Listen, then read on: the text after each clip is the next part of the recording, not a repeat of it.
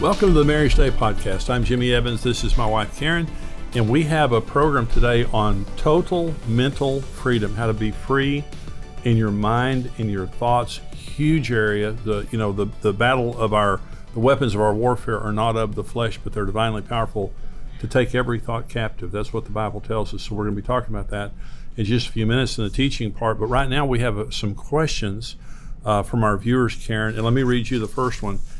Um, my wife gives most of her time to taking care of the kids. She says they won't be here forever.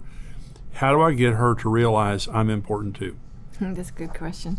I think a lot of uh, women get caught up with their kids because we're uh, God created us to be nurturing and mothering and um, and but we know because the kids are going to leave and then what do you have a Right. marriage that's broken Right. and so two things I would say is you know how you model your marriage is more important to your children than how you're taking care of them.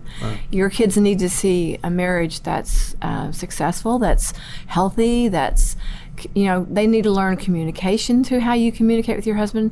They need to learn conflict through how that. I mean, there's so much that your marriage is uh, going to give your kids even more than what you can as a mother Absolutely. and the, you know and then the other thing is you know they're when they leave i can't tell you how many times i know of couples that they don't know what to do because their kids leave.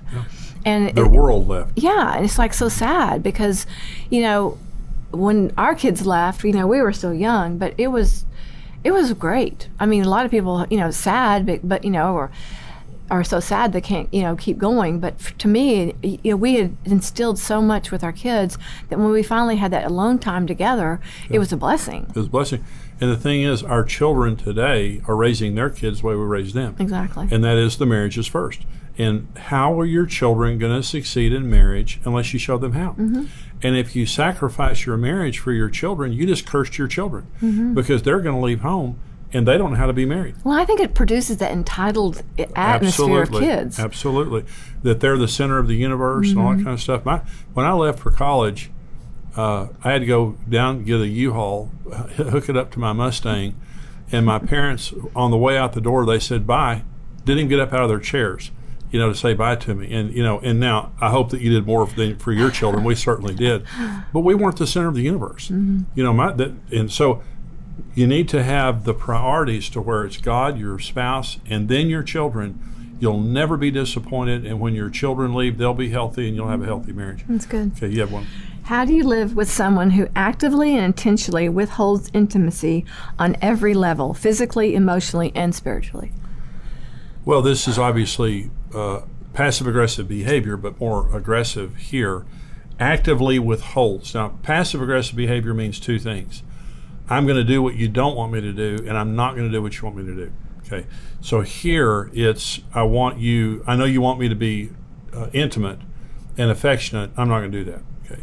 So what is the problem? Well, it could. there obviously anger mm-hmm. there. There's some mm-hmm. level of anger, control, and it could be going all the way back to childhood. I would get in counseling as soon as you possibly could. This is huge. Mm-hmm. Uh, to live with a person who withholds on every level like this, it's huge you won't I, I don't think you'll be able to, to crack this nut on your own i'm not talking about your husband being a nut but i'm saying you're you're not going to be able to solve this problem on your own. Get counseling. Now here at marriage today at xo marriage we have marriage mediation. We have mediators here that help people all over the country all over the world. They do it via zoom calls via skype via telephone or whatever. And so we're in the dallas fort worth area here. So if you're physically in this area contact us and we have counselors here that can help you. But if not we can help you via phone or Skype or something like that. Get help in your marriage through your church, through your pastor, through a Christian counselor. Get help, but especially in this situation, you have passive aggressive behavior going on. This is very damaging. And so get help as quickly as you possibly can. We hope that this is helpful to you. We're talking about mental freedom today on the program. We're going to go to this teaching segment right now. What could be more important than our minds being set free? I'm talking about this. If you haven't subscribed to the Marriage Today uh, podcast, do it on the Apple Podcast Network or Spotify. Leave us a comment. We would love to hear from you. We're going to go to the teaching right now. So we're going to talk about three issues related to the issue of mental freedom. The first is understanding the mind as a battlefield, because it's a battlefield. Our minds, this is primarily where Satan attacks us and holds us in bondage. 2 Corinthians 10. Though we walk in the flesh, we do not war according to the flesh, for the weapons of our warfare are not carnal, but mighty in God for pulling down strongholds, casting down argument. This is, this is the warfare now. Casting down arguments in every high thing that exalts itself against the knowledge of God, bringing every thought into captivity to the obedience of Christ. Now, let me, let me kind of go through this for just a minute. It says, though we walk in the flesh, we don't war according to the flesh. We don't war with guns and knives and bombs. We, we war with other weapons. For the weapons of our warfare are not carnal, but mighty in God for pulling down strongholds. This is the bondage that we have in our lives mentally. The devil uses hurt, he uses trauma, he uses deception, he uses anything he can as an entry point in our minds to put a thought there that's a stronghold. A stronghold means it gives him a place in our lives to control us. Let me say this whoever's controlling your thoughts is controlling you. And whenever the devil is in our minds, and see that what makes the devil so dangerous, and I've said this to you before, it would be so easy to deal with the devil if he just presented himself. But he doesn't. He took the form of a serpent in the Garden of Eden because he's stealthy. That's his nature. He slithers in, uh, speaks a lie, and see, you don't think it's the devil, you think it's your thought. You, you think that these thoughts that are in your head, they're not of the devil. But when we're in bondage, it means somehow through television, through movies, through a person, or just our own imagination or whatever, the devil slithered in and implanted a thought there, and we accepted it. See, we are the gatekeepers of our minds. Not God, not the devil, we. We are the gatekeepers of our minds, and ultimately we decide what's going to stay there. Well, when I was growing up, I, I didn't know about any of this kind of stuff. So I accepted wrong information. Wrong information on sex, wrong information on uh, marriage, wrong information on money, wrong information on values, wrong information on success. I was full of lies, literally did, did not align with the Word of God. And what I realized one day, the, the beginning of freedom in my life was to realize my thoughts are not of God. These thoughts that I have in my head, they're strongholds. The devil is using these thoughts fear, anxiety, worry, lust. All of these thoughts, they're strongholds in my mind that the devil is using to control me. The, the other thing that it says here that's very interesting it says uh, pulling down strongholds, casting down arguments. Did, let, me, let me say this. So, have you ever, I know, I know you have, you ever been reading the Bible or I've been preaching and I say something and your mind begins to argue with it? Like God loves you, like you're God's favorite. And Karen had very, very low self esteem, very, very low self esteem when we married. And she would read the Bible. She loved reading the Bible, but you know, it was hard for her to believe that God loved her. She didn't believe that God loved her. And she would read the scriptures that talked about God's love, and immediately her mind would begin to argue with it. Okay? When you have in your mind, when the truth is spoken, or you read the truth and your mind begins to push back on it, that's an argument. Casting down arguments. We have to understand that anything in our mind that argues with the Word of God has been implanted by the enemy and it's a stronghold. And when I preach on tithing, it gets always gets quiet, just got quiet. And and when I'm preaching on tithing, I, I, see y'all's faces when I'm preaching. And I'll be preaching on tithing, and I can see, I'll, I'll say, you need to give 10% of your income to the Lord. And I can see people go, like a little puppy.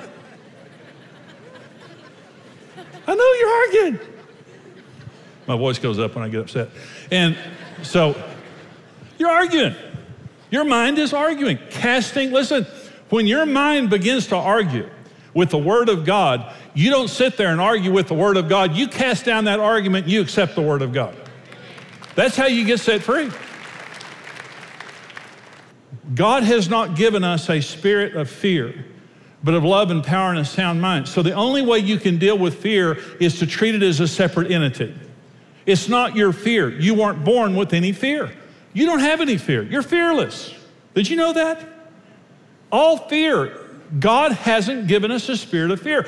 God doesn't use fear. God didn't create us with fear. So, why am I saying this? Is because the same way you deal with fear is the way you deal with the mental stronghold. It's not your thought, it's the devil's thought.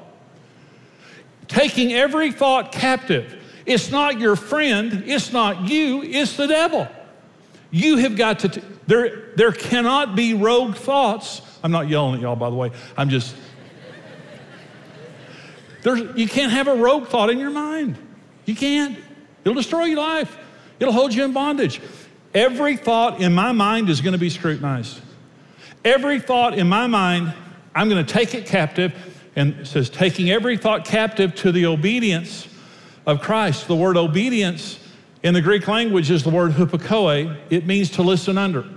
Literally, here's what it means Jesus, how many of you are Christians? Raise your hand. Jesus is in your life, right? Okay. If Jesus is the Lord of our lives, that means he's on the throne of our heart. So, and he is. So here's what it means to take thoughts captive. You have this thought rattling around in your mind that you've done too much to be forgiven. And that God doesn't love you the way he loves other people. And, and these kind of thoughts are extremely important because they keep us from relating to God.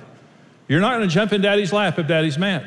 You're not going to approach God if you believe He doesn't love you. So these thoughts are very important. It's very important for the devil that you believe those kind of thoughts. So you've got these thoughts that are enemy thoughts in your mind, and you're realizing that's not what, that's not what Pastor Jimmy said. That's not what the Bible said. But I've got these thoughts in my mind. And then you realize these are enemies. These are enemies of me loving God and relating to God and you turn on those thoughts and say, You're going to listen to what Jesus has to say. And you put a spear under the neck of those thoughts and you say, You get under Jesus. You're going to listen under Jesus. Jesus, is it true that I've done too much to be forgiven? Is it true that God doesn't love me? And I'm telling you, Jesus, what he told us is the Father loves us. The Father desires to care for us. He takes care of the birds, and we're much more valuable than the birds. That's what Jesus told us.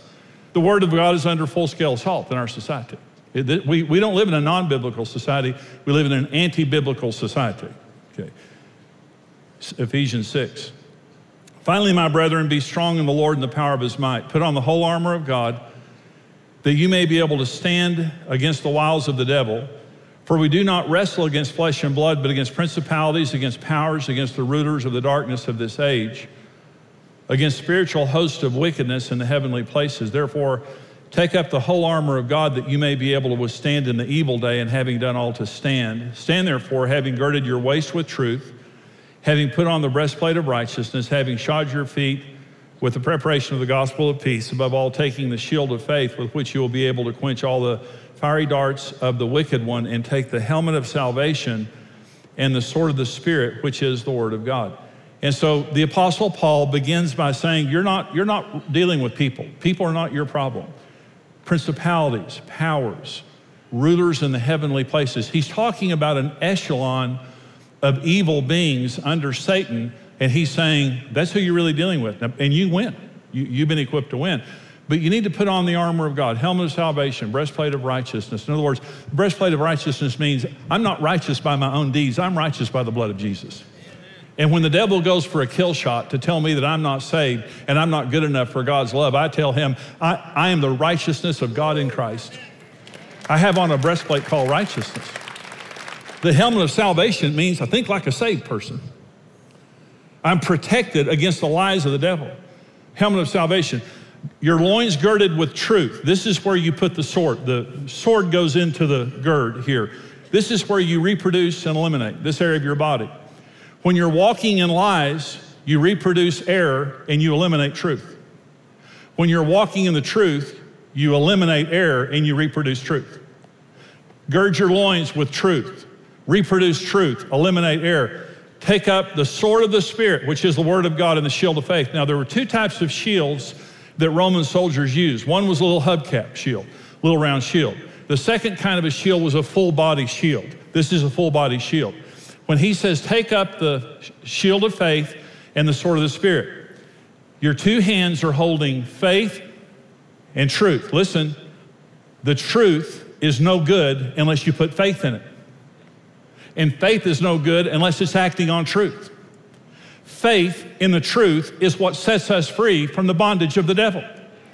But it says here, the sword of the Spirit, which is the Word of God, it's the only offensive piece of equipment. In other words, if you don't have the Bible, if you're, if you're a soldier in enemy territory, and you are, you are a soldier and you are in enemy territory.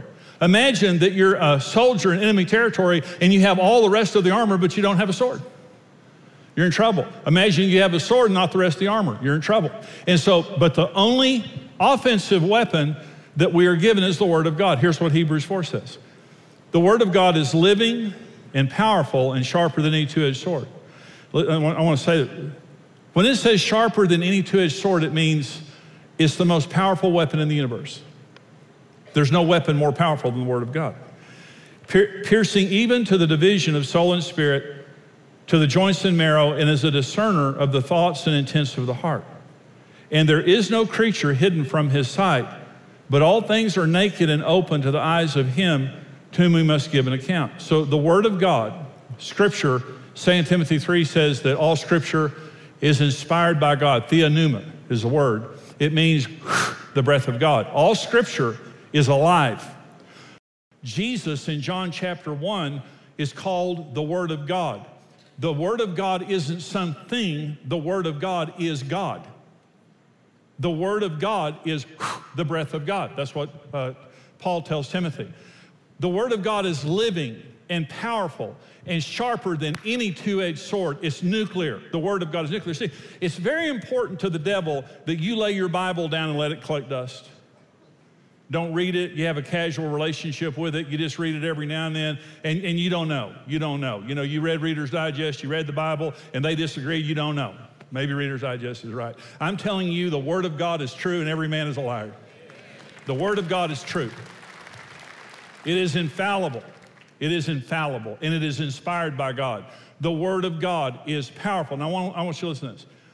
The most, the most, uh, the greatest battle that was ever fought on the earth was fought between Jesus Christ and Satan. Now, you don't get two more spiritual, two more powerful spiritual beings than Jesus himself and the devil himself. And here's how the, the battle happened. In Matthew 4 and Luke 4, it's recorded Jesus fasted for 40 days. Now, think about how hungry you would be if you had not eaten for 40 days. Jesus was emaciated. He had not eaten for 40 days. And the devil is an opportunist. When the devil finished tempting Jesus uh, in the wilderness, it said, and he departed for an opportune time, until an opportune time. When you're the weakest, the devil's the most evil. He, he's not a gentleman. He shows up and does the most damage when we're vulnerable. Okay, so Jesus was vulnerable and the devil showed up. And the devil showed up. The greatest battle that was ever fought on the earth was not fought with nuclear weapons or guns or knives, it was fought with thoughts. And the devil said to Jesus, If you're the Son of God, throw yourself down. Worship me, and I'll give you all of this. Turn that stone into bread. He came to him and lied to him and, and was uh, manipulating him. And three times Jesus said this It is written. Quoted a scripture It is written. Don't test the Lord your God. It is written. And Jesus defeated the devil himself. He had no physical power, you can imagine. He uttered three scriptures and defeated the devil himself, and so can you. Because the Word of God is nuclear. We don't understand that. It's nuclear. The Word of, did you understand that the universe is sus- suspended on the Word of God? Literally? You understand that? According to Genesis 1, God spoke. God's Word created the universe, and the universe is suspending the, uh, the Word of God is suspending the universe. The Word of God is beyond anything that we can possibly comprehend. So, what I'm saying is, when you're fighting the devil, he'll beat you. If you try your thoughts against the devil's thoughts, he'll beat you every time. He'll wear you out. But the Word of God is more powerful than any thought the devil has. Psalm chapter 1 Blessed is the man who walks not in the counsel of the ungodly nor stands in the path of sinners, nor sits in the seat of the scornful. But his delight is in the law of the Lord, and in his law he meditates day and night. He shall be like a tree planted by the rivers of water that brings forth its fruit in its season, whose leaf does not wither, and whatever he does prosper. The book of Psalms is 150 chapters long. And it's interesting, it starts out with this right here. It says that you're blessed if you don't walk with liars and people who scoff at the Bible. But your delight is in the law of the Lord, and in it you meditate day and night. Bible, the meditation that I'm going to teach you about, this is not Eastern meditation. Eastern meditation is looking at your belly button and thinking about nothing. That's not good. Don't do it. Okay. Biblical meditation is thinking about the Bible. Now, the word meditate, it means to ruminate. Now, sheep, I think sheep have five stomachs. And the way sheep eat is they will eat grass and digest it and bring it back up and digest it and bring it back up and digest it. And finally, they swallow it and it's fine. That's what this word means. It means to bring up, it means to get a scripture in your mind and think about it and bring it back up when you need to and think, bring it back up when you need to. That's called biblical meditation. That's what sets you free. And by the way, when it says, whatever he does will succeed, whatever he does prospers. Why, why does the Bible tell us that everything we do will prosper if we meditate on the Bible? Because we have phenomenal hardware. Our brains are incredible computers. There'll never be a computer uh, that any man uh, invents that's better than our brain. The problem is the software. We have infected software. Since the Garden of Eden, our software has been corrupted. The Word of God is the instruction manual for the hardware. It's the software. The Word of God is the software for the hardware. And when you meditate on Scripture, literally what you're doing is you're reprogramming your brain to think according to God's design, and it also has a virus protection program on it because it can divide between the thoughts and intents of the heart. Remember that? The Word of God comes in, no creature can hide from it. It comes into our mind, it slays the enemies of God, and it reprograms us to think about money, to think about marriage, to think about relationships, to think about values, to think about priorities, to think about a worldview, to think about everything. And once our mind has been programmed, says everything he does succeed. You say, why does everything we do succeed? Because God only blesses his word. He only, you'll never succeed when you're operating in a program other than the Word of God. So everything we're going to do is prosper. So let me, let me ask you a question. What would you do? What would you give to succeed in everything in your life? What would you give? Would you give a little time to meditate on Scripture? Because it's easy. If it was hard, I couldn't do it because I can't predict football. I, you know if I can do it, anybody can do it. Okay, so let me talk about this. When you're meditating on Scripture, don't make it religious. Are you worried about money? Are you dealing with your children? Are you dealing with condemnation? Are you, you know, dealing with whatever? Or, or is there an area of the Bible that you wish you knew more about? The story of Joseph, the story of Moses, the story of the, the Apostle Paul.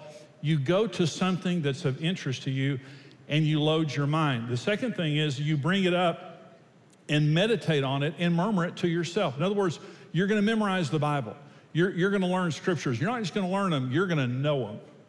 They're going to become a part of your life because you're going to bring it up and bring it up and bring it up. So here's what Deuteronomy 6 says. This is a very important scripture. These words which I command you today shall be in your heart.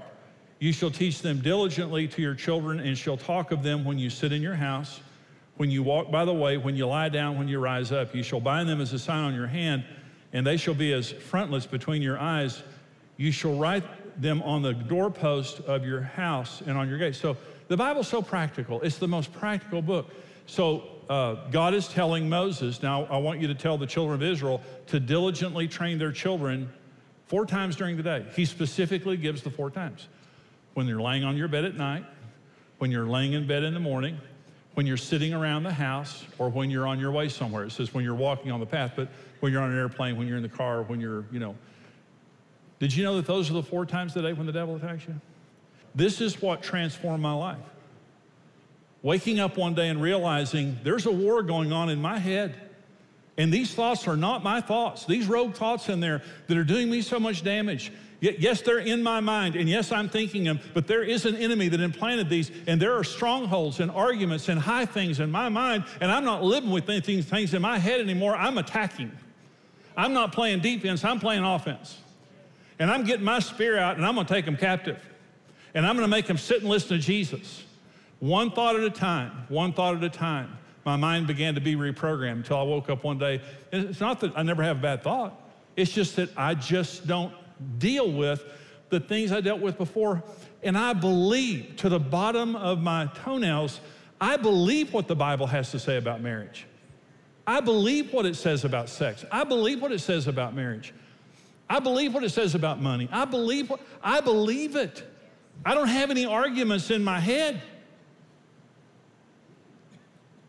You can be set free.